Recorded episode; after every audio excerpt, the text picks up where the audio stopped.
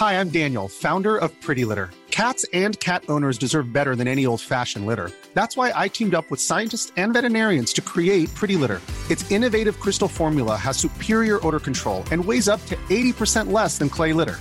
Pretty Litter even monitors health by changing colors to help detect early signs of potential illness. It's the world's smartest kitty litter. Go to prettylitter.com and use code ACAST for 20% off your first order and a free cat toy. Terms and conditions apply. See site for details. Eu sou Mário Persona e essas são as respostas que eu dei aos que me perguntaram sobre a Bíblia. Você escreveu perguntando por que os animais sofrem, por que eles morrem. Bem, eu encontro em Romanos 6 que o salário do pecado é a morte, mas o dom gratuito de Deus é a vida eterna por Cristo Jesus, nosso Senhor. E com base nesse versículo, você queria saber, no caso dos animais, por que eles sofrem, por que eles morrem. Uh, talvez a resposta esteja em Romanos 8, de 18 a 30, e em especial nos versículos 19, 20, 21 e 22. O homem pecou e o pecado do homem arruinou não só ele, mas toda a criação de Deus, que ficou sujeita à vaidade, à corrupção, à morte por causa do pecado do homem. Mas a criação como um todo também participará da libertação dos filhos de Deus, porque ela será restaurada. No, no milênio, no reino milenial de Cristo, nós vemos que os animais uh, serão como eram no princípio, ou seja, vegetarianos. E depois o leão vai comer palha junto com o boi, ele fala, né?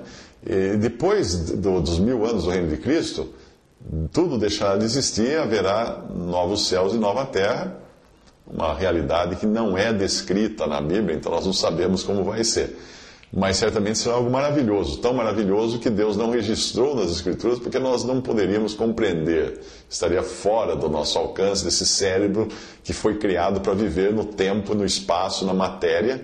Não, ele não vai entender o que serão os novos céus e a nova terra, porque é um tempo que não é tempo, é eternidade, o tempo deixa de existir.